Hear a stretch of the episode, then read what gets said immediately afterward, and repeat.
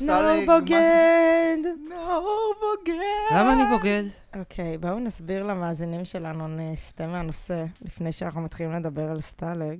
אבל מהר כי זה לא מעניין אף אחד. סבבה, אז אה, אורי, בבקשה, בוא תיתן את תקציר הפרקים הבגידות של אוקיי, נאור. נאור אומר שזה לא מעניין אף אחד, אבל לנאור יש הכי הרבה אינטרס להדחיק את השיחה הזאת. כי אנחנו דיברנו בקבוצת וואטסאפ שלנו, של הסטלג, שנקראת סטלג. שנקראת סטלג בעצם. כי ככה אנחנו אה, יצירתיים. שאנחנו הולכים לבוא בטייץ, נאור לכלך עליי שאני לא נראה טוב בטייץ. לא. לבוא בטייץ, שיש לא, לא, לא. לא. תחרות טייץ. אמר, לא אמרתי שאתה לא נראה טוב בטייץ, אמרתי שאתה נראה פחות טוב מירדן בטייץ. ואני אמרתי שיש אנשים שלא יסכימו. וירדן ואני קבענו שיהיה טייץ, ואתה הסכמת, והנה אתה כאן, בג'ינס אפורים, נראים עליך טוב, עושים לך. יופי של תחת, תודה, תודה. אבל הם לא טייץ. הם לא טייץ. וזה טייץ? בטח ש... כן? אני הגעתי עם טייץ מנומר, שתבינו על מה אבל הוא מצביע. המנומר מ- מ- עושה אשליה במוח, וזה לא נראה כמו טייץ. מה אתה חושב, שאני בטח לובשת שזה נראה כמו נמר? טייץ. זה טייץ. זה. טייץ מנומר, זה הפסגה של הטייץ, אם יש בקיצור, שיגידו. אה, מאזינים יקרים. אנחנו צריכים אתכם בתגובות, אה, קובעים מה העונש של נאור, ואנחנו נדאג שהוא יעקוב אחריו. כמה הצלפות. בפרק הבא. אמ, ואם כבר מדברים על הפרק הבא, בואו נדבר על הפרקים הקודמים. כן, מישהו זוכר מה היה? כי אני לא. אה, אני זוכרת שאירחנו את תמר שהייתה מהממת. כן, אבל זה, זה היה למאזינים זה מזמן. כבר זה כבר היה מזמן. long long כן, ago. זה היה בפרק הראשון. אני אגיד לכם בדיוק מה קרה. אמ, אנחנו עוקבים אחרי סיפור של בן אדם. אני בודק כאן גם כמה אני מצליח לזכור ממה שעבר. אה, אוי, זה עולה לי, אני ששמו. ויקטור בולדר. ששמו ויקטור בולדר. שחוזר לחייה של, מה היה שמה? אה, לילי? לילי, נכון. כמו לילית. כן, לילי הלילית. כן, של לילי, ואנחנו שומעים את סיפורה של לילי על איך היא התוודה לבן אדם הזה. אה, אנחנו יודעים שהיא הייתה סוהרת במחנה סטלג 217. סטלג 217, סטלג 217, סטלג 217, שעל שמו נקרא הספר. כן. אה, ובעיקר עקבנו אחרי הדרך שבה היא הגיעה למחנה, כבר שמענו את הפעם הראשונה שבה היא שכבה עם ויק, ועכשיו אנחנו צריכים להגיע לאן זה קורה, כשבדיוק כשעזבנו קיבלנו טיפה הצצות למה שהולך לקרות, גם שהם הולכים להיפגש בזמן ההווה של הספר, וגם על הפשעים שהיא ביצעה בזמן עבר, שוויקטור בולדר חושב שהם לא אנושיים, למרות שהוא עדיין אוהב אותה, ונורא חם לה על התחת. כן, אז זה היה, התחלנו בזה שלילי עומדת להתחתן עם אה, איזשהו בחור עורך דין. אחרי זה עברנו להכיר את כל הילדות שלה, איך היא התפתחה מנערה שטוחת חזה וללא booty מרשים. וללא בעיות גב. וללא טייץ. וללא בעיות גב ו- וכימורים וכו' וכו', למישהי מהממת, שרצתה לשמור את עצמה לחתונה, אז היא רק עשתה כל מיני fooling around עם אה, בסיס ראשון, שני ל- עם החברים שלה, ואז הגיעו נאצים והציעו אה, לגייס בנות מהכיתה שלה, היא אמנם לא התנדבה, אך היא נודבה. מזכיר לי את הגדנ"ע קצת, מה שהיה. אני. הברזתי כולנו מהגדנ"ע. נודבנו לגדנ"ע. אה, טסתי לטורקיה עם חברה, אני טס במקום. אה, ואז היא. הגיעה, והשאר היסטוריה, היא אה, עשתה שרשרת חיול מאוד מהירה, למדה איך להתעלל בגברים, אפילו שמענו איך היא אחזה לאיזה קצין בביצים שהוא ניסה אה, להטריד אותה מינית. And she kind of likes it. Likes it. כן, כן, היא כאילו, היא כולה מתרגשת מלעשות סקס כבר, ואז שולחים אותה ועוד את כל הבנות מהפלוגה שלה, או מה שזה לא יהיה, לסטלג 217. אין חיכוי שכל הבנים יעזבו, כדי שהן יוכלו להיות לבד עם האסירים.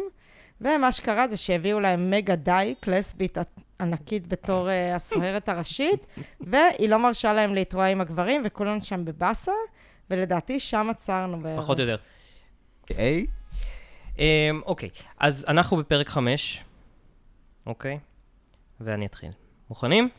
מוכנות. אוקיי. אף פעם.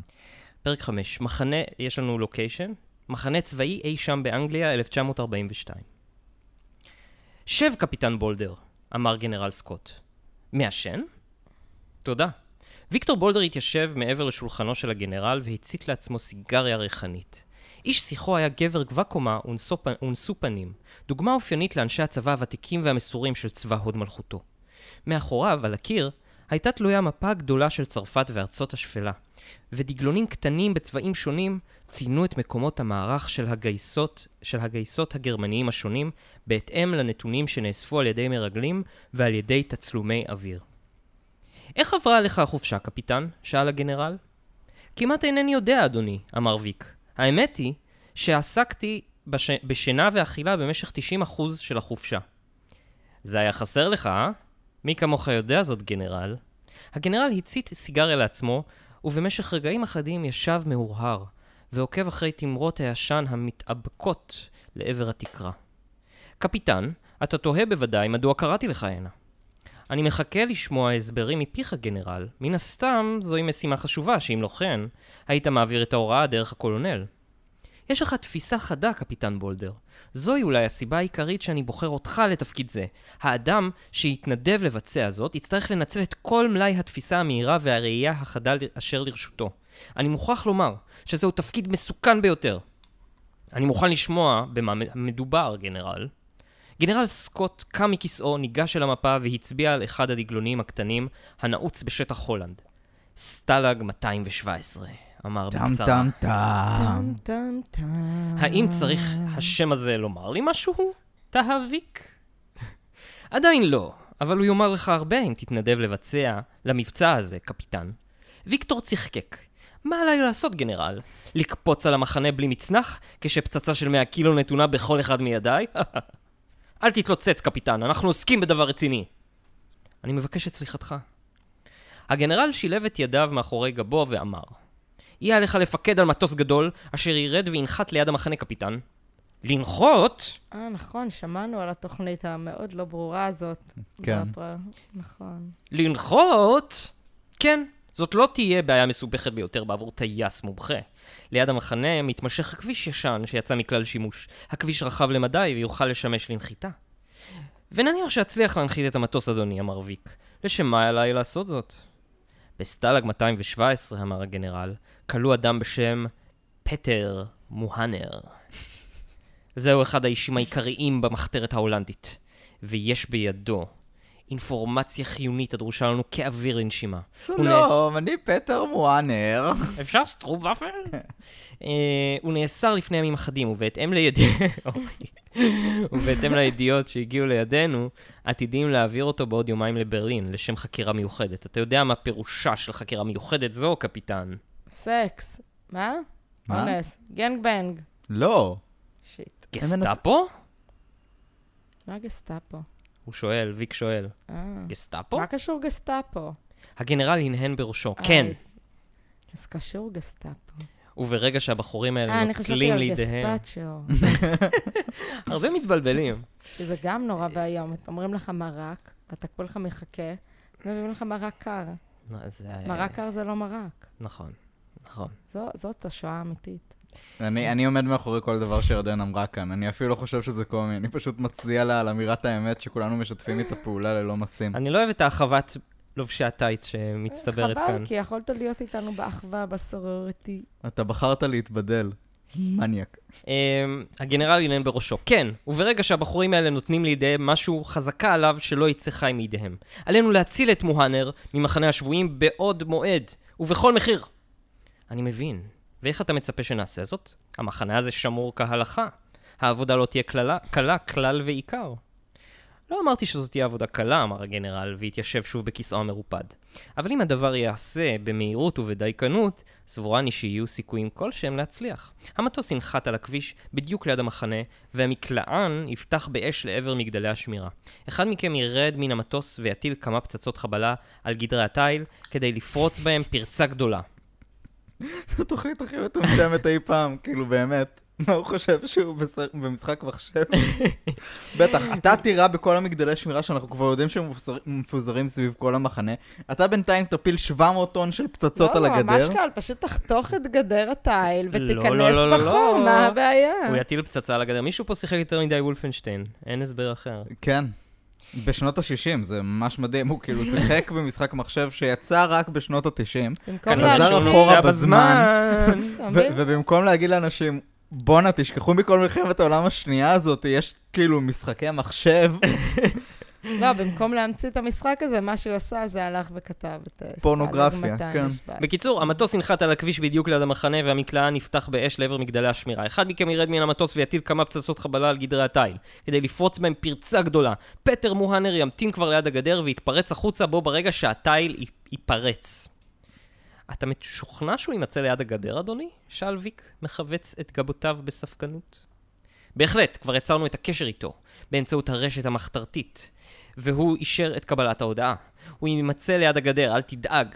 ואם רק יצליח המקלען שלכם לחפות עליו כהלכה, הוא, ימצ... הוא יימצא בתוך המטוס שניות אחדות בלבד אחרי שהגדר תתפוצץ, ואז אתם ממריאים ומסתלקים מן המקום במלוא המהירות, חד וחלק.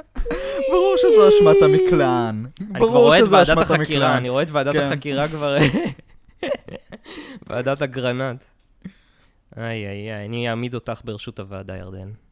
לא, זאת נשמעת לי כמו תוכנית מצוינת, אני לא מבינה על מה אתם מלינים אז. אז ויק מגיב, וזה היא לא יכולה שלא לעבוד, אין פרצות.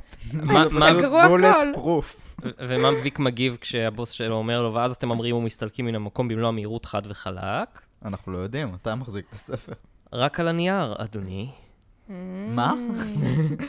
זו פשוט תשובה לא לגיטימית. אני יודע, אמר הגנרל, זאת תהיה מלאכה קשה, ואין אני מנסה להשלות את עצמי. אני זקוק למתנדב אשר יפקד על המטוס. שלושה אנשי צוות כבר עומדים לרשותי. ויק ישב ומצץ את הסיגריה שלו במשך רגעים ארוכים, כשהוא מכווץ את עיניו לסדקים קצרים ומהרהר. אורי. היה לנו הרהור. חברים. עמוד שמאלי. וואו, פתאום אני קולטת שזה רק חצי מהספר. לא מדברים על זה. לא מדברים על זה. גנרל, מה ביחס לאותם מגדלי שמירה? אני מניח שהם מצוידים במקלעים. יש להניח כך, אמר הגנרל. ברור לך בוודאי כי אם יצליחו לפגוע במטוס, ייתכן שלא נוכל להמריא. אני יודע זאת, אמר הגנרל. בגלל זה אני שולח אותך ולא את עצמי. שוב השתתק ויק למשך רגעים ארוכים, ונראה היה כי הוא סוקר בעיני רוחו את הכביש ואת גדרי התיל הנמתחים לצידו. מתי המראה הגנרל? עם שחר, טייסת שלמה ממריאה להפציץ את שדות התעופה בגרמניה. המטוס ימריא יחד עם הטייסת ויסטה מן המסלול ברגע שהמטוסים הגיעו לגבול הולנד. Hmm, מה העניין, קפיטן? מגדלי השמירה האלה, אמר ויק, הם מדאיגים אותי. אולי יש בהם שומרים. אני יודע, אמר הגנרל. הגנרל יודע הכל, יאמר לזכותו. כן, הגנרל חשב על. הכל. הוא חשב על כל תרחיש. ממש. אתה הולך להרוג אותי. אני יודע. אתה ממש הולך להרוג אותי. אני יודע. אתה מבקש ממני. לצאת למשימת התאבדות ולא לחזור יותר. כן. זה זה יפה שוויק כאילו מנסה כזה, אולי? בגלל זה אני אמ, צריך מתנדב. כן. קריצה קריצה. כן. ושוב השתתק ויק וישב במשך שעה קלה כשהוא בודק את קצות אצבעותיו. מי הם אנשי הצוות? שאל לבסוף. כלומר, אמר הגנרל, אתה מסכים? לא הייתי, לא, כשנכנסת לכאן, לא הייתי מאמין שאתה יכול להיות מספיק מטומטם כדי לקחת את המשימה הזאת. כן, התענח ויק, אני מסכים. אינני יודע מדוע אני מסכים להסתכן בצורה טיפשית כזאת. גם אנחנו אבל העניין יודעים. מתחיל לקסום לי. חוששני שאני מסתכן קרוני. הגנרל התחייך בהקלה, ידעתי שתסכים, קפיטן. ידע הכל. אמר בפשטות רגליו לפנים. ידעתי שאני אוכל לסמוך עליך. ובכן, מה ביחס לאנשי הצוות? שאל ויק. יעמדו לרשותך שלושה אנשים, קפיטן. המקלען יהיה ברנש בשם רקס טובו. ברנש מצוין. הוא יהיה כלב. קיבל טוב לפני שבוע ימים. מכיר אותו במקרה? לא באופן אישי, רק שמעתי עליו. אלחוטאי? קלוד פיני. חדש בחיל האוויר. פ י נ י י. תמיד פיני. דופקים את הצעירים. עובר אלינו מחיל הקשר, הגיע עם המלצות מצוינות, אתה יכול לסמוך עליו. סמוך על סמוך, בטח, הוא הגיע עם המלצות. אוקיי, ומה בקשר לטייס המשנה? שאל ויק. מצאנו לך את טייס המשנה המעולה ביותר בבסיס, אמר גנרל סקוט. לויטנט שטיבל. ויק Mm. כמעט קפץ מאורו מרוב תדהמה. קרל שטיבל? קרה? כן, מה בכך? אתה מכיר אותו? האם אני מכיר אותו? הוא גרמני, אדוני, האם הדבר הזה ידוע אני יודע. אתה טועה, קפטן. לוטנט שטיבל הוא אזרח בריטי ממוצא גרמני. הוא שונא את הגרמנים בדיוק כמונו. היטלר הוציא להורג את אביו וש, ואת שני אחיו. אבל הוא גרמני, אדוני, מחה ויק.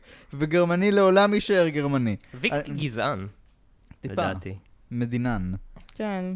אה, אני מכיר היטב את הבחור למרות הזה. שהם הגזע העליון, אולי הם הפכו כבר לגזע, זה לא רק הארי, זה הגרמנים. כן. יש לו מראה פנים של ארי טיפוסי. Mm, אינני סומך על אנשים כאלה. גם הוא עלול לירדן לרוץ יש. מיד אל איש הקשר ולמסור לו על המבצע. וואט? אתה רשאי לחשוד בכל מי שעולה על רוחך, קפיטן, אמר גנרל סקוט בחומרה, אבל לוטיינט שטיבל עבר בדיקה יסודית על ידי אנשי המודיעין שלנו. הדוח מוסר כי הוא בסדר גמור. מה שכתוב בדוח, אגב, כאילו, אל הקולונל לא, מה שכתוב- נמצאים בסדר גמור. כן, מה שכתוב בדוח הוא בסדר גמור. על. החתום. נ"ב, אח יקר. לא למדו כלום, שאי אפשר לסמוך על המודיעין. זה פשוט... כן. לא לומדים מההיסטוריה. אה, בכל זאת, אדוני, הייתי מעדיף טייס משנה אחר, אמר ויק בזעף. חבל. מצטער, קפיטן, זה מה שיש לנו, ויהיה עליך לקבל את לוטנט שטיבל בלי ויכוחים. הייתי רוצה לערער על ההחלטה הזאת, אדוני. עיניו של גנרל סקוט סקרו את האיש במבט עמוק, הן היו קרות והחלטיות, וויק ראה בהן החלטה נחושה כסלע. הוא התענח וקם ממקומו. במקרה כזה, אמר. הגנרל קם ממקומו, כן, קפיטן? במקרה כזה, יהיה עליי לעשות את המוטל עליי ללא ויכוחים. אני מקווה רק, אדוני, שאתה יודע מה אינך עושה. בואנה, הוא כאילו נפתלי בנט קלאסי. הוא מתווכח על כל דבר, והיה כזה, אתה צריך לצאת למשימה הזאת, זו משימת התאבדות. אתה צריך לצאת למשימה הזאת, טוב. ואתה צריך לקחת את הנאצי איתך. מה? אני לא יכול לקחת את הנאצי איתי למשימת התאבדות. אתה חייב. אוקיי.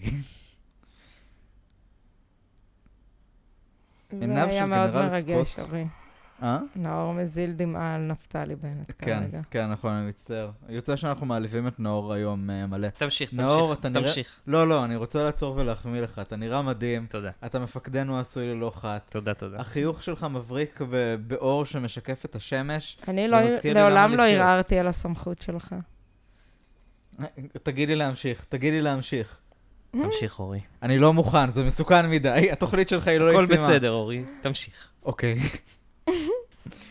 הגנרל קם מולו, כן קפיטן? במקרה כזה יהיה עליי לעשות המוטל עליי ללא ויכוחים. אני מקווה רק אדוני שאתה יודע מה אינך עושה. כמובן קפיטן, נדחך הגנרל, אני ערב באופן אישי לנאמנותו של לוטנט שטיבל. האם אתה מעוניין להיפגש עכשיו עם אנשי הצוות? בהחלט. הם ממתינים לך בחדר התדריכים. רוצה שאציג אותך בפניהם? אין צורך, אני מעדיף להתוודע אליהם בעצמי. השניים החליפו לחיצת יד חמה, וויק הסתובב ויצא מן החדר בצעדים נמרצים. פלם, פלם, פלם. הכל קורה נורא מהר. הקצב של הספר סבבה, זו גם הייתה סצנה טובה. היא הייתה מטומטמת, אבל נורא נהניתי ממנה. חומר רב לשיחה לא הייתה להם. לאחר התוודעות קצרה, ישבו ודנו יחד על התוכנית. במשך שעה ארוכה היו מעיינים במפות טופוגרפיות ובצילומי אוויר שנעשו על ידי בחורי האווירייה. הסיכויים לא היו מזהירים, לרובם נראה היה כי סיכויי היציאה בשלום הם אחת לעשר. ואף על פי כן לא ניסה איש מהם לקבול או להתנגד. הם ידעו מה ממתין להם על הכביש שליד הסטלג, ואיש לא ניסה לפרוק מעל עצמו את העול. ויק לא ניסה להסתיר את האיבה שרכש בליבו כלפי לוטננט שטיבל. הוא היה נמנע מלדבר אליו, וכאשר ענה על שאלותיו, עשה זאת בקצרה ומתוך כעס בולט. יתר הבחורים מצאו חן בעיניו. רקס טובו, למרות צורתו הקשוחה והמאיימת, היה ברנש עליז, שידע להתלוצץ ולפלוט עקיצות אפילו בשעה מתוחה כזאת. קלוד פיני היה בחור שתקן וצנוע, נחבא אל הכלים, אך נראה היה עליו כי הוא יודע את מלאכתו. כל אימת שנשאל על ידי ויקטור על שיטות התקשורת השונות של חיל האוויר, ידע לענות בקצרה ובתמציתיות המעידה על בקיאות. רק טייס המשנה לא נראה לו. האוכל לשוחח איתך, קפיטן? שאל אותו הלוטננט. הוא ניגש אליו במרכז הבסיס לאחר שיצאו מחדר התדריכים. השניים האחרים הסתובבו והלכו אל צריפיהם כדי לאכול ולהחליף כוח ככל האפשר לקראת המבצע הקרוב. נדמה היה לי כי הכל כבר נאמר כאן, אמר ויק. לא הכל, קפיטן. ובכן, מה רצונך? התקבל הרושם שאתה אינך מחבב אותי, קפיטן, אמר לוטננט שטיבל. אני מצטער מאוד על שאינני מסוגל להסתיר את רגשותיי ככל האנגלים המהוגנים, אמר הקפיטן. האם זה משום שאני גרמני? כן. אינך סומך עליי, זאת אומרת? לא. אינני סומך עליך, כבר אמרתי זאת לגנרל סקוט. לא הייתי מקבל אותך אלמלא נכפית עליי. לכל הגרמנים אותם הפנים, נהוג לומר אצלנו. קפיטן, אמר שטיבל, אבי ואחי הוצאו להורג על ידי הנאצים. הגנרל גילה, גילה לי זאת. ואתה מאמין שאני עומד לצד הגרמנים ואנסה להכשיל את הפעולה שהוטלה עלינו? לא אמרתי זאת, אמר ויק, אבל מדבריך מסתבר כך. לעולם לא אוכל לסמוך על גרמני, אמר ויק, ובעיקר בשעה שאנחנו נלחמים נגד גרמניה. לילה טוב, לוטננט. הוא התרחק משם במצעד מהיר כדי להימנע מכל הערכה נוספת בשיחה בלתי נעימה זו. יפה. המפציץ הדו-מנועי, אברו לנקסטר, עמד בקצהו של מסלול ההמראה. ויקטור בולדר ישב בתא הטייס, ובמושב הסמוך אליו ישב קרל שטיבל. הם היו מוכנים ומזומנים להמראה, ואף מילה לא הוחלפה ביניהם מרגע שנכנסו פנימה. מאחור נשמע קולו של קולוד פינג, שהוא עורך ביקורת, את ביקורת הקשר האחרונה עם מרכז הקשר של הבסיס. מרגע ההמראה ועד לסוף המבצע, יהיה עליהם להקפיד על דממת אלחוט מתמדת, כדי לא לגלות את מקום הימצאם. רקס! קרא ויק. רוג'ר! בקע קולו של המקלען מצריח המקלע. הכל בסדר? בסדר גמור. המנועים רעמו, המטוס הסתובב כמעה על גלגלה ותפס את מקומו בקצה המסלול. אנחנו עומדים להמריא, בחורים! רוג'ר סוף, אמר קולו של האלחוטאי, וסיומו את הקשר עם המוקד. האות ניתן ממגדל הפיקוח. ויק שלח מבט מהיר לעבר טייס המשנה שלו. עלה הניע בראשו והפנה את אגודלו כלפי מעלה. המטוס החל להתגלגל לאיתו על פני מסלול ההמראה. המהירות הלכה וגברה מרגע לרגע, וכעבור דקות מספר נסעה עקת העקל את המטוס מעל הקרקע, והטיחה אותו כלפי מעלה. בשיפוע מעודן ואלגנטי, כברבור המשייט על פני אגם צח, התנסע עבור לנקסטר והרקיע לשחקים. ויק כיוון את המטוס לעבר מקום המפגש עם הטייסת, עם טייסת המפצצים. אוקיי. הללו צריכים היו לי להמריא משדה התעופה של הבסיס הסמוך, ונקודת המפגש נקבעה במחצית הדרך אל החוף. הטייסת המריאה, אדוני, הודיע קלוד פיני, שהיה מאזין במקלט הרדיו שלו להוראותיו של מגדל הפיקוח בשדה התעופה הסמוך. תודה. המשך להודיע לי באם תהיינה ידיעות נוספות, אמר ויק. הקשר נותק בינתיים, אדוני. רוג'ר. הטייסת נגלתה לעיניהם כעבור כחמש דקות. היו שם קרוב ל-60 מפציצים, כשהם מלווים בלהקות גדולות של מטוסי קרב שהתפרסו מעליהם ומסביבם כמו מטריה ענקית. הפסקה קלה. הם חצו את התעלה והיו מתקרבים לגבול הולנד כאשר החלו סוללות החוף להטיח בהם ענני עשן קטנים. הפגזים הנגד מטוסים היו מתפוצצים מסביבם ברעם מחריש אוזניים. הטייסת העפילה לגובה רב יותר במטרה להתחמק מן הסוללות, והפגזים העפילו בעקבותיהם. שני מטוסים נפגעו ונפלו כשהם עטופי עשן ופולטי להבות. האחרים המשיכו בדרכם מבלי להשיט לב לאבדות. הם חצו את גבול הולנד והיו מתקדמים מעל לשטחי היבוש הגדולים, כשמתחתם משתרע המישור המוריק של ארץ השפלה. מסתבר שקשרי סוללות החוף מיהרו לדווח על מעבר הטייסת לשדות התעופה הקרובים, שכן דקות אחדות לאחר שחצו את הגבול, הופיעו להקות גדולות של מטוסי שטוקה ומסר, ומסר שמיט, כשהן הולכות וקרבות במהירות רבה. צרות ממשמשות ובאות, אדוני, אמר לוטנט שטיבל באצביעו על עשרות הנקודות המרוחקות. הקרבות ובאות במהירות רבה אל הטייסת. ראיתי אותה מן הרגע הראשון, ההמביק. אינך צריך ללמד אותי. אני רק חשבתי, ניסה שטיבל להתגונן. סטובי, קרא ויק אל תוך האפרכסת הצמודה אל סנטרו. אדוני, בקעה התשובה מצריח המקלען, נחילי פרושים מתקרבים אלינו. אני רואה אותם, אדוני, באצבעי מונחת על ההדק, באה התשובה הנמרצת. אנחנו סוטים הצידה ומסתלקים בשקט לעבר היעד שלנו, אמר ויק. ייתכן שאחדים מהם ינסו לרדוף אחרינו. האם אתה סבור שתוכל לטפל בהם? כמיטב יכולתי, אדוני. רוג'ר, היה מוכן. מבלי לתת אות למפקד הטייסת, הפנה ויק את ה... האווירון שלהם בכיוון צפונה והתחיל מתרחק במהירות מיתר המטוסים. רגעים מספר לאחר מכן נשמע רעם יריות והתפוצצויות מכיוון דרום, עוד כי הקרב הגדול החל. הם היו הולכים ומתרחקים צפונה במלוא המהירות כאשר נשמעה צעקתו של רקס טובו. אני רואה אותם, אדוני, שניים מהם. האם הם רודפים אחרינו? כך מתקבל הרושם. תן להם באבי אביהם. אל תניח להם להתקרב אלינו, ויהי אלוהים בעזרתך. תודה, אדוני. הם היו שניים, שני מסר שמיטים מרושעים, חייכנים, קצוצי כנפיים. הם עטו על, המ- על המטוס כמו שני יתושים המתנפלים על אריה כדי למצוץ את דמו.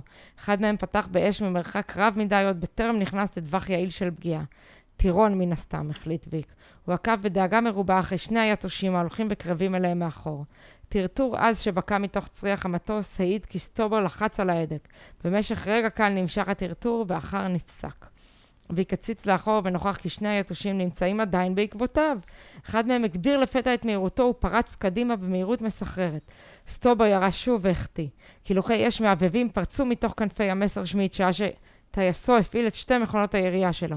רגע קל לא קרה דבר. אחר נשמעה חבטה אדירה, שעה שצרור מכונת ירייה בקע את דופן המטוס וחדר פנימה. ויק הרכין את ראשו באופן אינסטינקטיבי. הוא שמע את רעם התשובה של סטובו ושוב קעקע צרור גרמני את דופן המטוס. שני קליעים חלפו ביבבה מחרידה ליד ראשו של ויק, שברו את הזגוגית הקדמית של תא הטייס ונפלטו החוצה. לכל הרוחות ערער, מדוע אין הוא פוגע בהם?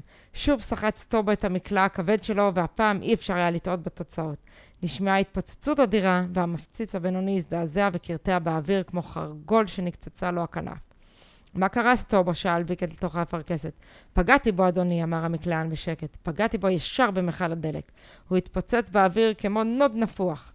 שברי המטוס שהתפוצצו נראו, נראו כשהם מתפזרים לכל עבר, מושחרים ומעלי עשן. המסרשמיט השני נראה מהסס, מפחד.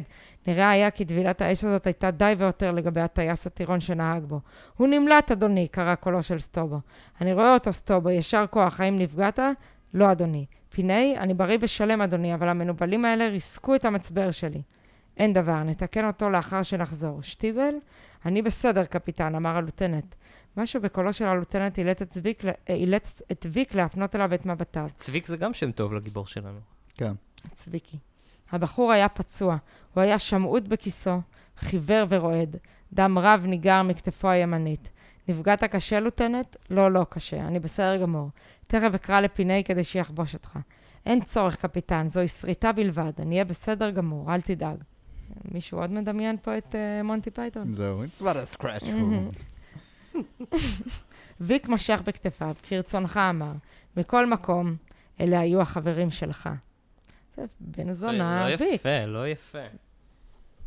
אני חייב להגיד שהדבר שהכי שישע אותי בכל הדבר הזה זה כמה, כאילו כמה רחוק הם הלכו עם הדימוי הזה של שני יתושים רודפים אחרי אריה.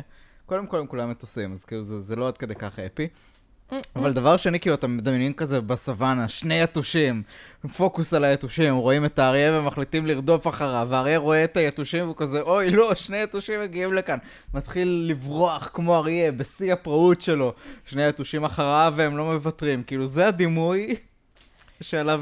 הפרק התבסס. אבל אתה מבין איזה יופי שבסוף במי פגעו שני היתושים? בגרמה, באחיהם ביתוש היתוש. השלישי. כן. כן. אה, צחוק הגורל. ממש. אה, יתרת הדרך עברה עליהם בשלום. ביתוש היה חלק מהאריה. יתרת הדרך עברה עליהם בשלום. שטיבל חבש בעצמו את הפצע בכתפו, והמטוס עשה את דרכו בכ- בכיוון צפון-מזרח, מבלי שייתקל בכל התנגדות שהיא. שטיבל היה מתבונן כל העת במפה, עם שהוא עורך חישובי ניווט מדויקים, ומנסה לקבוע את הכיוון. סטלג 217, קפיטן, אמר שטיבל לפתע. היכן? מימין, ליד התעלה. ויק ראה את המחנה, צריפים רבים מאוד, לידם תעלת מים צרה, שמימיה מבהיקים באור קרני השמש. הם ערכו שתי הקפות מסביב לסטלג, כשהמטוס הולך ומנמיך, טוס מרגע, מנמיך טוס מרגע לרגע. עתה יכלו להבחין במגדלי השמירה, בגדרות התיל, ובמחנה הגרמני שליד מחנה השבויים עצמו. הנה הכביש, קפיטן! כן, אני רואה אותו. ננסה לנחות? וכי יש לנו ברירה? תפסיק לשאול שאלות מובנות מאליהם. ו- וכי יש לנו ברירה? אני מקווה רק שהממזר ההוא ימתין לנו ליד הגדר, כפי שהבטיח הגנרל. אינני רואה איש ליד הגדר, קפיטן. כמובן שאינך רואה, הרי אינך מצפה שהוא יעמוד ויצפה לנו חשוף וגלוי, וגלוי לעיני הגרמנים. Cause that would be stupid. כמובן שלא, קפיטן. הקפה נוספת והמטוס... fucking asshole, כן, הוויק כן, שלנו. הוויק שלנו הוא asshole. הקפה נוספת והמטוס גלש לעבר קצה הכביש. שני הגלגלים הקדמיים נותרו, ניטרו על האספלט, על האספלט אחר נחתו ביציבות, ואחריהם פגע אף הגלגל האחורי. המטוס היה מתגלגל לאורך הכביש כשמהירותו קטנה והולכת. עכשיו לא היה זמן אפילו להתרגש או לפחוד. פי- פיני, אתה מוכן? שאל ויק. רוג'ר. פיני צריך היה להתפרץ מתוך המטוס כדי לפוצץ את הגדר. הוא עמד עתה ליד הדלת, מוכן ומזומן לקפוץ החוצה בו ברגע שהמכונה תיעצר. אל תפתח באש עד אשר אומר לך, סטובו, אמר ויק. אוקיי. הכוונה הייתה פשוטה. חזקה על הגרמנים שיהיו כה נדהמים מן הנחיתה הבלתי צפויה, שתעבור שעה ארוכה בטרם יבינו מה מתרחש ויפתחו בהתקפה. ויק לא רצה להחיש את אני הקץ. חושבת שהוא לא בדיוק מבין מה משמעות המילה חזקה. מגדל שמירה. כן. או מגדל שמירה, כן. אה, ויק לא רצה להחיש את הקץ על ידי פתיחה מוקדמת באש. המטוס נעצר. קלוד פיני פתח את הדלת וקפץ החוצה. כששתי פצצות החבלה בידיו. הוא נעצר למשך הרף עין לצד כביש האספלט. איזה קטע קולנועי נהדר אבל, נכון? כן, סצנת אקשן לעילא. מבצע יונתן, יורם גאון. מסביבו שררה דומיה כבדה. דבר לא זע ולא נע. גדרות התיל המשולשות של המחנה הזדקרו במרחק של כ-20 מטרים ממנו. הוא הביט ימינה ושמאלה ופרץ בריצה. או כמו שכתוב בספר, רייש טט טט טט טט טט טט סימן קריאה, סימן קריאה. האמת היא שזה מפתיע אותי, כי ציפיתי שזה יהיה ט' ריש ריש ריש ריש. לא, לא, לא, לא ולא, זה רט טט טט טט טט טט טט טט טט טרטור התת-מקלע היה בלתי צפוי ומחריד בפתאומיותו. כן. הידע שלך, אתה פה נחשף. כל לא, בור- לא, בכל אה, ברותך. חברים, כן, אורי, זה- אה, זה אם- מין- אם- אם עדיין נשארו אנשים חושבים שמקשיבים לנו, וחושבים שאורי אה, היה בצנחנים, אז אתם טועים. אונומטופאות בראי התקופה, כנושא לעבודת מחקר, נשמע לי מדהים. טרטור התת-מקלע היה בלתי צפוי ומחריד בפתאומיותו. האיש הרץ נעצר תחתיו כהל- כהלום רעם. הוא הסתובב כנמלה שנמחצה, וקילוח גדול של דם פרץ מחזהו. הוא ניס- אתה רואה, את הדימויים של החיות, זה מוטיב כן. מתמשך, זה נחמד. של פרוקי רגליים. הוא ניסה ללכת שוב קדימה, היה גם אריה. חסרי חוליות. הוא ניסה ללכת שוב קדימה, אך צרור נוסף שבקע אי מזה פגע בבטנו והפילו ארצה. אש, סטובו! צעק ויק. רוג'ר! המקלע הכבד החל מטרטר בצריח המטוס, סטובו כיוון את קנה המקלע לעבר מגדלי השמירה, שכן לא הייתה לו כל סיבה לחשוב כי האש הפתאומית באה ממקור אחר. הוא טאטא את המגדלים בזה אחר זה וראה את האבק ושברי העץ הניתזים לכל עבר תחת פגיעות הכדורים. ויק זינק ממקומו וקפץ אל מחוץ למטוס כשאקדחו שלוב בידו. הוא ראה את פיני שוכב הרוג במרחק של חמישה מטרים מן המטוס. הוא נשא את רגליו והחל לרוץ לעבר ההרוג בשמעו את טרטורי המקלע הבוקעים מן המטוס. מאחוריו המשיך סטובו לקעקע את מגדלי השמירה של המחנה בצרורות ארוכים ומכוונים היטב, אך ללא כל תוצאה. מן המגדלים לא הושבה כל אש. ויק חצה בצעדים מספר את המרחק שהפריד בינו לבין גופת המת, והתכופף כדי ליטול מידיו את הפצצות. בו ברגע נשמעה הפקודה. מילה או שתיים נאמרו בגרמנית בקול תקיף ומצווה, מתוך, מתוך אחד הבונקרים הנטושים אשר בצד הכביש. שוב נשמע טרטור קל של תת מקלע, אשר דמה לנביחת כלבון ענוג. וואף, פה הם לא נותנים לנו את ה... באותיות וסימני קריאה, איך זה נשמע? לא, רק תדמייני אה, נביחת חבל. כלבון ענוג. לעומת הטרטור הנוקב של המקלע הכבד. עתה הבחין ויק בכיוון שממנו בקע הטרטור. היה זה מתוך אותו בונקר שממנו נשמעה הפקודה. נראה היה כי סטובו במטוס, במטוס לא שמע לא את הפקודה ולא את טרטור התת מקלע, שכן הוא המשיך לכוון את צרורותיו לעבר מגדלי המחנה. איזה חתיכת חסר. איי איי איי. אנחנו איי. יודעים שהיה להם מידע מראש. ויק צעק ונופף בידיו כדי להסב את תשומת ליבו של סטובו. אך עלה, אולי אתה לא רוצה לצעוק ולנופף בידיך כשמהבונקר של האויב מנסים ל... ל- אני כאן! כן, לכאן! קצת מטומטם. מי ידע, משימת ההתאבדות המטומטמת הזאת התגלתה כמטומטמת. וכמשימת התאבדות. ויק צעק ונופף בידיו כדי להסב את תשומת ליבו של סטובו. אך הלה היה מרוכז מדי במעשיו ולא היה מסוגל לשמוע דבר, לא. כל שכן צעקות. ויק חטף את שתי הפצצות מידיו של ההרוג והתנפל לעבר גדרות המחנה. צרור ארוך נשלח לעברו מתוך הבונקר, וכדור אחד חלף בקרבה מאיימת ליד ראשו. הוא ירה שלוש יריות מאקדחו לעבר הבונקר והמשיך לרוץ. ושוב פקודה בגרמנית. מיד בעקבותיה החלה יציאת מצרים רבתי מתוך שלושת הבונקרים.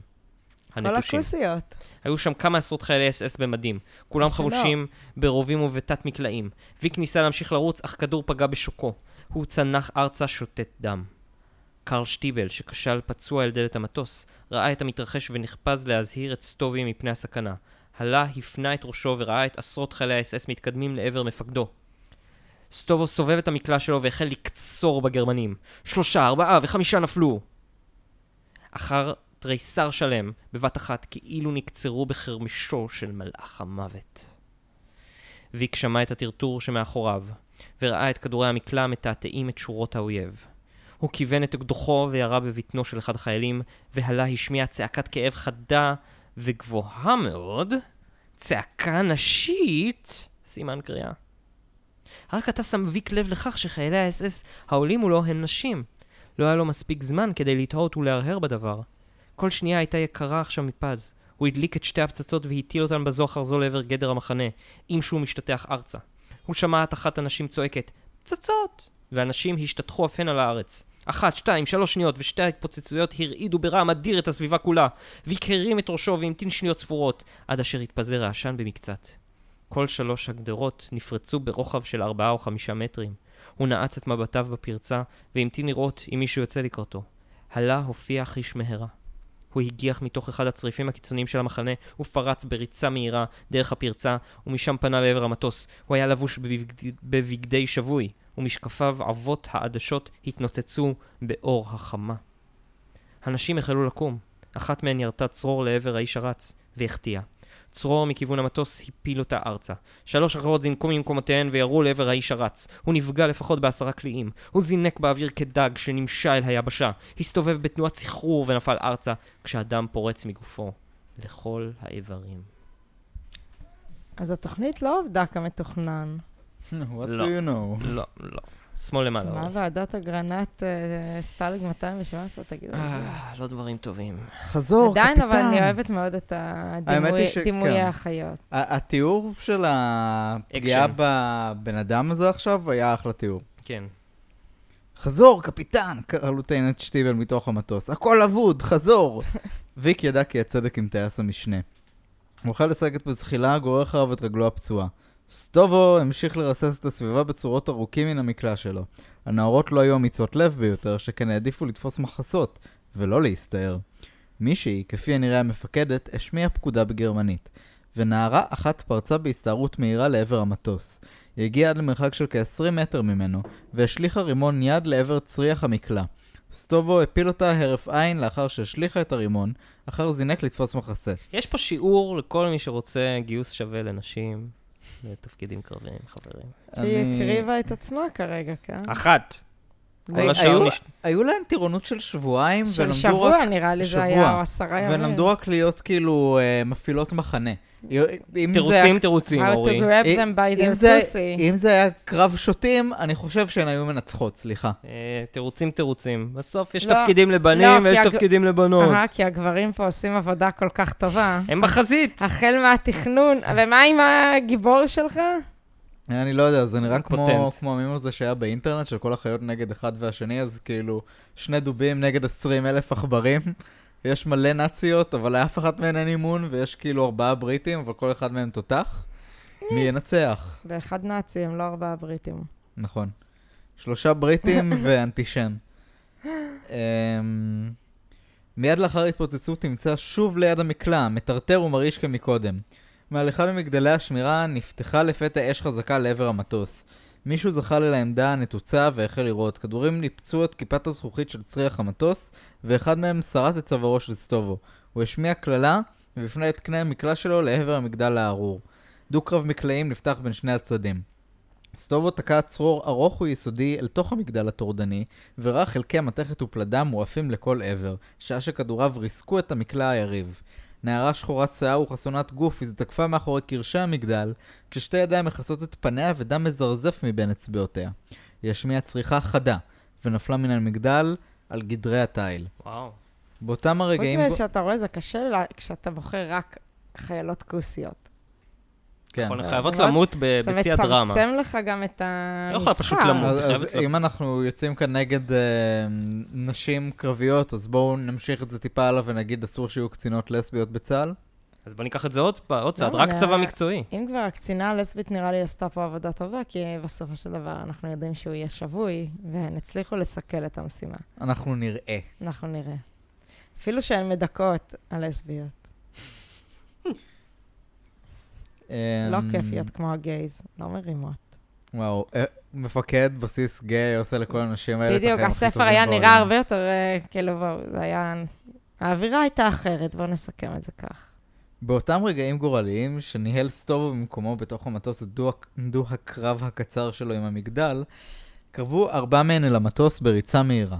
ויק ראה את המתרחש, אך לא היה לאל ידו לעזור. הוא רוקן את אקדחו לעבר הנערות המטורפות, והפיל שתיים מהן. אך השתיים האחרות הגיעו למרגלות המטוס, ומטווח קרוב פתחו באש תת מקלעים לעבר הצריח המזדקר. סטובו לא הספיק להפנות אליהן את, איש... את אישו בעוד מועד. תוך כדי סיבוב קנה המקלע, ריסקו עשרות כדורים את מטה הזכוכית של הצריח. הוא נפגע מיד במקומות רבים בגופו, ודמו זינק מעשרות פצעים פתוחים. עוד צרור ועוד צרור. סטובו הרפא מן המקלע, ייזכר מתוך הריסות הצריח שלו כשהוא פצוע למוות וזב דם. זעקה נוראה פרצה מפיו. הוא כיסה בידיו את ראשו, ניסה ללכת אחר צנח והתמוטט אל תוך המטוס. זה הספר הראשון, הסטלג הראשון שאנחנו קוראים עם כאלה סצנות קרב קורות כן. לב, כן? כן, זה לא ספק הרבה יותר אקשן מכל מה שקיבלנו עד עכשיו. הנערות הפסיקו את אישן, ולמשך רגע קל שררה דומייה בשטח. ויק טען את אקדחו מחדש והיה זוחל בשארית כוחותיו לעבר המטוס. ויק נשאר בחיים? אה, נראה לי והגרמני. שגם הטייס, כן. לא, הגרמני כבר רבע מת גם אה. ככה. לא, הוא רק פצוע. עד כמה שאנחנו יודעים. Just a flash wound. אה, הנערות הפסיקו את אישן ובמשך אה, רגע קל שררה דומייה בשטח. את אקדחו מחדש. בבבי המרחק של כ-20 מטר הפריד עדיין בינו לבין ציפור המתכת, ולגביו נראה מרחק זה כ-20 קילומטר. לאחר דומייה קלה זינקו נערות האס-אס במחבואיהן בזעקת ניצחון ופרצו במרוצה מהירה לעברו. ויק כיוון היטב את אקדחו וירה לעברן את כל חמשת הכדורי- הכדורים. ארבעה נערות צנחו ארצה בצעקות, והחמישית נעצרה כשהיא ממששת בתדהמה את זרועה הפצועה. היתר הסתערו לעומתו בצעקות היסטריות של כעס ושנאה. בטח, נשים היסטריות. כן, תוקף צעקות עם המטוס, אבל הן היסטריות. אה, אם שהן שכאילו הם משלחות צרורות. יחגגו בקרב כריות, כן? בערב.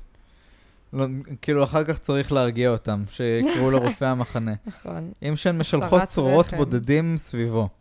ויק ידע כי לא יספיק להגיע למטוס בעוד מועד, הוא הפנה את מבטו לעבר כלי הטיס. כלי הטיס, רק שטיבל שרד שם, והוא ידע כי ממנו לא יוכל לצפות למהומה. בן זונה. מה שקראת הפליא אותו מאוד. נותן את שטיבל להתפרץ מתוך המטוס, והתחיל רץ וצועק לעבר הנערות, כשבידיו תת מקלע פולט צרורות אש. נערות אחדות נפלו באגף הקרוב ביותר אל ויק, ושטיבל היה הולך וקרב אליהן בזעקות מחרידות כשהוא ממטיר על ראשיהן חרפות ונאצות בגרמנית. רגע קל השתררה מבוכה בקרב הנערות, אחר ירתה אחת מהן בקצין הרץ. הוא נפגע בבטנו וירד על ברכיו. במצב זה ניסה לשלוח צרור נוסף לעבר הנערות, אך איחר את המועד. אחדות מהן ירו בו בעת ובעונה אחת, מטווח של עשרה מטרים. איזה מוות הוא הירואי. נפגע בחזהו והחצי העליון של גופו כמעט נתלש כליל מעל לחלקו התחתון. ויק ידע כי שטיבל מת. אני יודע. הוא לא היה צריך לגשת אליו כדי לברר זאת. ג'י, מעניין איך הוא הגיע למסקנה הזאת אם חצי גוף שלו כרגע התעופף. האם הוא חי? אני לא, הולך. לבדוק. אתה רואה קלוזאפ עליו, yep. He's dead. כן, גרמני הזה יופי, מגיע לו למות. כן. לא, שטיבל זה לא הגרמני. שטיבל זה- אה, הגרמני. שטיבל זה הגרמני. הוא כמה שהוא לא יכול לצפות ממנו לכלום. כן, לא, הוא בטח והוא חשב שהוא רץ עם המקלע. עם הקללות הגרמניות. הוא כאילו, בטח מנסה לפגוע בי. זהו. אני גרמני, אני איתכן. כן, זה כאילו כמו לשלוח את קולונל סמוטריץ' למשימה עם אה, טייס ערבי. מה, הוא יורה על הערבים האחרים? אה, טוב, נעשינו נורא פוליטיים היום. זה אתה. זה. אתה, כן, נעשינו. זה- לא, לא. זה לא אשמה קולקטיבית. קח אחריות, תהיה ליברטריאן. אני אני. מצטער. אה, תינוקות באוטו. אמ, הנערה ניזמת... הוא לא היה צריך לגשת אליו כדי לברר זאת, עכשיו ברור היה לו כי העניין נידון לכישלון. הוא ניסה לטעון את אקדחו מחדש, כאשר אחת הנערות הגיעה אליו במרוצה מהירה. הוא ניסה להתחמק, כאשר כת של רובה נדחה על כתפיו ושטחה אותו על הקרקע. הנערה הניזמת התנפלה עליו והחלה שורטת אותו בחמת זעם, כשהיא צועקת וצורחת כאחוזת דיבוק. הוא ידע כי רבות מחברותיה נהרגו עכשיו, וכי היא בוערת מחמת נקם. הוא בעט בה בבטנה וניסה להשתחרר, אך רבות הסתערו עליו מכל העברים. כהרף עין היה מוקף בטבעת שדונית של נשים צורחות. אף אחת מהן לא ניסתה לירות בו. כולן כאחת הסתערו עליו, והחלו לכלות בו את חמתן. הן בעטו בחזהו, בבטנו, צלעותיו ורגליו. אחדות קרעו את בשרן בציפורניהן, אחרות כיוונו בעיטות מגף חזקות אל אשכיו. הוא התפתל וצעק מכאבים במשך רגע קל, לפתע ספג, ספג בעיטה חזקה ברגלו הפצועה, בדיוק מעל לפצע הכדור, וכל עולמו חשך עליו. העילפון ירד אליו בשינה מבורכת. חברים, יש לנו עוד התעלפות. מי שעם השוטים, עכשיו זה הזמן. אין לנו הרבה התעלפויות בספר הזה. גם איך הן רביט, כאילו, עטו עליו כמו נשים, שרטו אותו בציפורניים. אה. נו, אה. קח את זה. אני קטוומן. טוב, כן. אפשר אה, להגיע למין בבקשה? לא נראה לי שיהיה לנו מין בקרוב, צר לי. זה לא הולך לכיוון מין, אם לא שמת לב. לא, כאילו. זהו, נפל בשבי של אה, אסירות... אה, כן, כן, אבל אתה הולך לקבל אה, סצנת חקירה וזה לפני שאתה הולך לקבל נראה, אותו. בואו נראה, בואו נראה. לצערנו. לא היה לו כל מושג כמה זמן היה שרוי בחוסר הכרה. כאשר התעורר, מצא את עצמו שוכב על מיטה קשה כשהוא מכוסה בשמיכות צמר גרמניות. במשך רגעים מספר הייתה ראייתו מעורפלת, אחר התבהרו עיניו, והוא ראה, ראה את מה הגבר... ההבדל בין שמיכת צמר רגילה לשמיכת צמר גרמנית? סליחה ה... גרמנית יותר טובה. אוקיי. הוא ראה את הגבר הצעיר והמסופם העומד לידו. שלום חבר, אמר האיש באנגלית אוקספורדית צחה. אני שמח שהתעוררת סוף סוף. התחלת כבר גורם לי דאגה. לא הבנתי את המשפט האחרון. התחלת... אה, הוא- התחלת כבר גורם לי דאגה. אוקיי. זה אנגלית אה, צחה. הבנתי, אוקספורדית. אוקספורדית, אוקיי. בדיוק. מדבר כמו שייקספיר. ה- כן. אביק ניסה לזוז, וכאבים עזים נשלחו אל כל גופו כאלפי מחטים חדות. נאנח. השתדל לשכב בשקט ולא לזוז? אמר האיש. אה... נאנח. השתדל לשכב בשקט ולא לזוז, אמר האיש. כל גופך חבול ופצוע ממכות. בקושי הצליחה המפקדת להוציא אותך חי מידיהן. איפה אני, מלמל ויק, לפי שעדיין לא היה במלוא חושיו? בסטלג 217, אמר האיש. אל תנסה לומר לי ששכחת. כן, אני זוכר, מלמל ויק. "מ, מי אתה? זה מאוד מוזר מה שקורה פה. דוקטור צ'ארלס לינצי, שבוי כמוך. אני משמש כרופא המחנה הזה. נפלתי בשבי בקרב דון קירק. הפעולה, כן, אחרי זה נק- נקריין לכם את הסרט. הפעולה היא נכשלה, מלמל ויק. מסתבר כך, אמר הרופא. אם הבין אותי נכונה, היה בכוונתכם להציל את פיטר מוהנר. ויק הניע בראשו מבלי לדבר. זה המבצע של התאבדות, אמר הרופא. מטורף האיש ששלח אתכם לכאן, מטורף. השדות הללו ידעו על כך מראש. מראש? תהה ויק בקמטו את מצחו. כן, שמעתי שהם קיבלו תדריך קצר שעה קלה לפני שהגעתם, ומיהרו לתפוס עמדות בבונקרים שלצד הכביש. הודיעו להן מראש, מלמל ויק. ובכן, שטיבל היה בוגד, ככלות הכל. חתיכת אסהול הוויק הזה. סליחה. אחר נזכר בדרך שבה הסתער שטיבל על אנשים כשהוא מקלל ויורה, והחל לתהות שוב מדוע זה בחר האיש לעצמו מוות כזה, אם הגרמנים היו בני בריתו. מוזר, מלמל ויק. דרך אגב, איך זה קורה שנשים שומרות על המחנה הזה? אל תשאל אותי, אמר הרופא. זה קרה לפני שבועות ספורים. הביאו לכאן נערות אס אס ושלחו את הגברים. אני מניח ששלחו אותם לחזית המזרחית. "מ, מתקבל על הדעת, אמר ויק, ושוב חזרו הערעורים אל, המט... אל שואת המטוס. האומנם היה זה שטיבל? חדל לדאוג, בחורי, אמר הרופא. אין לך סיבה לדאוג. לגביך המל... המלחמה נסתיימה. אתה, בסטלג... אתה תימצא בסטלג הזה עד יום הדין. ויק משך בכתפיו ואמר, אותי לא יחזיקו פה בכוח. יש בדעתי לברוח מפה בהקדם האפשרי. אך, הרופא צחק בעצב, אתה הוזה, נערי. עם הנערות הללו לא יהיה לך אפילו סיכוי להימלט. מדוע? הן עמדו בפנינו כבטלניות מקצועיות בשעה שניסו לתקוף את המטוס. הרופא חייך אליו בטוב לב. כן, אמר, כך מתקבל הרושם, הן פחדניות ברגע שהדבר מגיע לקרב אמיתי ויריות, אבל המתן עד אשר תכיר אותן במחנה. מה כוונתך? שאל ויק, שענן של חשד עולה ונרקם בהכרתו. הן שדות בצורת נשים, אמר הרופא. הבחורים מפחדים מפניהן פחד מוות. מפני הנערות הללו, תהה ויק? מפני הנערות הללו, אישר הרופא. אדם המנסה לברוח מן המחנה הזה חייב לדעת כי הוא נותן עליו, נוטל עליו סיכון מחריד. הנערות הללו תרדופנה אחריו, תתפוסנה אותו ותוצאנה אותו להורג בצורה הנוראה ביותר. אתם זוכרים מה שקראנו אז? הסצנה עם הסקס? אבל למה עקרת לו עין?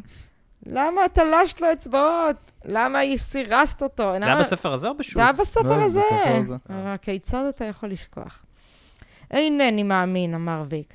חכה עד שתש... חכה עד שתשמע מה קרה לסטנלי בייקר, אמר הרופא. אוי, לא.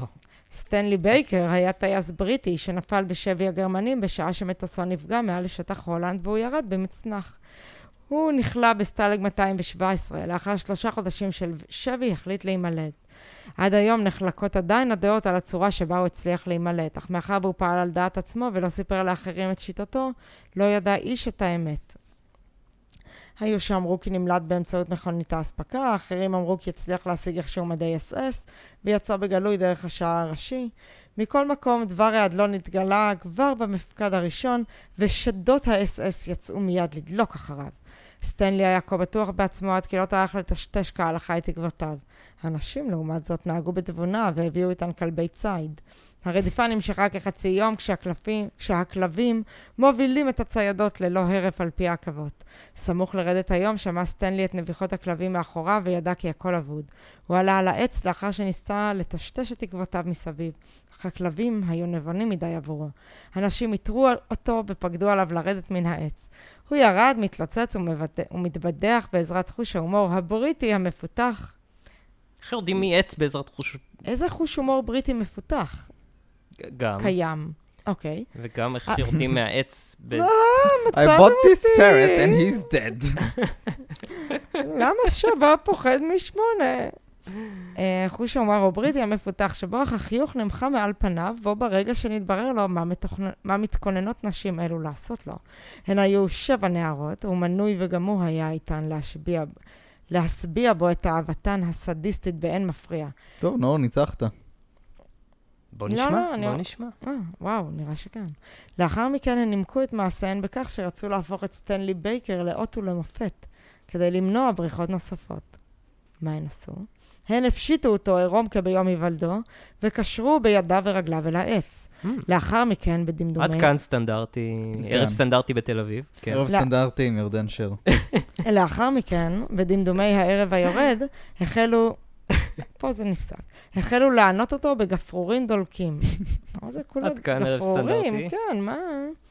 מיותר לומר איזה חלק בגופו של השבוי משך את התעניינותן. הנשית. הן חרכו את, ש... את שיער הבושת שלו בגפרורים, צרבו את אשכיו והצמידו סיגריות דולקות אל איבר המין עצמו. נו, טיפול לייזר, מה? סטנלי לא היה מסוגל להחזיק מעמד והוא אף לא ניסה לשתוק. צעקות הייסורים שלו נשמעו על פני הסביבה כולה במשך שלוש שעות תמימות. אני לא מאפרה! הן לא הניחו לו להתעלף, ובכל פעם שאיבד את הכרתו היו מחזירות אותו אל חושיו באמצעות מים קרים. בסופו של דבר, לאחר שכל החלק התחתון של גופו הפך לעוד, ח- לאוד חרוך ומושחר, החזירו הנערות את סטנלי המתעלף למחצה אל המחנה, ועם אור הבוקר קשרו אל אחד מעמודי השמירה, ואילצו את יתר השבויים לעבור על פניו בשורה כדי לראות את מה שעוללו לו. עיניו של הרופא היו לחות. לזכר המאורע המחריד, הוא הוסיף, אני הייתי אחד העוברים. בדקתי בחיפשון את האומלל והודעתי למפקד המחנה כי אם לא יבצעו בו ניתוח מיידי עלול האיש למות. דרשתי ממנה בתוקף, כי סטנלי הועבר מיד לבית החולים הקרוב ביותר. אין צורך בבית חולים, צחקה קולונל שחט. אנחנו בעצמנו נוכל לבצע את הניתוח הזה. אני מזהיר אותך, אמר לה הרופא, ניתוח כזה חייב להתבצע אך ורק בבית חולים. אני לוקחת על עצמי את האחריות, אמרה הילדה שחט. לא הרחק מן המחנה נמצאה המכלאה שבה היו מוחזקים כלבי הציד של האס-אס. Mm. בתוך מכלאה צדדית היו מוחזקים דרך קבע שני כלבים מיוחדים, שהנערות דאגו להחזיקם במצב מתמיד של רעבון כדי להגדיל את אכזריותם. אמרו אתה... לנו איפה נמצאים הכלבים הפומביים, אבל איפה הכלבים הפרטיים? הופה. אתה שוחרר אחד הכלבים מכלאו, וסטנלי הקשור אל עמוד השמירה נמסר לרשותו. האיש האומלל השמיע זעקת פחד קלושה אחרונה בראותו את המפלצת מזנקת עליו. השבויים שעמדו מסביב הסבו את עיניהם הצידה. הם ידעו מה בדיוק עתיד להתרחש עכשיו. אנשי האס-אס היו מאלפים את כלביהם לנשוך את קר... קורבנותיהם שלא במטרה להרוג. הם לימדו את חיות הטרף הללו תעלולים מסמרי שיער במטרה להסב להם איסורים נוראים. סטנלי מת שעות אחדות לאחר מכן כשהוא קשור עדיין על עמוד השמירה, וגופתו נגברה בחשאי על ידי אנשים במרחק מה מגדר המחנה. דבר מחריד זה עקר מלב יתר השבויים כל מחשבה נוספת על בריחה. אפילו הבריטים הנועזים ביותר היו מוכנים לברוח אך ורק כאשר יש להם סיכוי של גרשיים fair play. אבל בשעה שהם צפויים למוות מנוול כזה, אפילו המטרות הנעלות ביותר לא תצדיקנה את הסיכון. שבועיים לאחר מכן שחררו אותו דוקטור לינצי מן ה... אוקיי, שחררו אותו לו- דוקטור לינצי מן המרפאה והוא היה מסוגל לצאת אל המחנה, את ויק, ולתפוס את המקום שהוקצה לו באחד הצריפים. הוא ישן באותה מיטה שבה ישר פיטר מוהנר המנוח. שכניו לצריף היו ברובם הגדול שבויים אנגלים ומיעוטם צרפתים. ויק מצא את עצמו כמעט כמו בבית. ההגה הל- הלונדוני החריף אשר דובר סביבו הקנה לו הרגשה נעימה, עד שלפרקים היה שוכח לגמרי כי הוא נמצא בשבי. סך הכל אחלה, מה יש להם לברוח? ההבדל החשוב ביותר היה שהיה קיים בין סטלג 217 לבין יתר מחנות השבויים הגרמניים נבע מכך שכאן לא היה איש חושב ברצינות על בריחה. בימים הראשונים ניסה ויק בשיחותיו עם חברים לגלות מה בדיוק קרה בשעות האחרונות שלפני נחיתת מטוסו ליד גדר המחנה. הוא היה מעוניין לדעת בראש ובראשונה כיצד ומתי נודע לגרמנים על נחיתת המטוס. אך לאחר שהסתבר לו כי חבריו לצריף יודעים זאת בדיוק כמוהו, החל לדבר אל ליבם כי יאותו להצטרף אליו לחפירת מנהרה.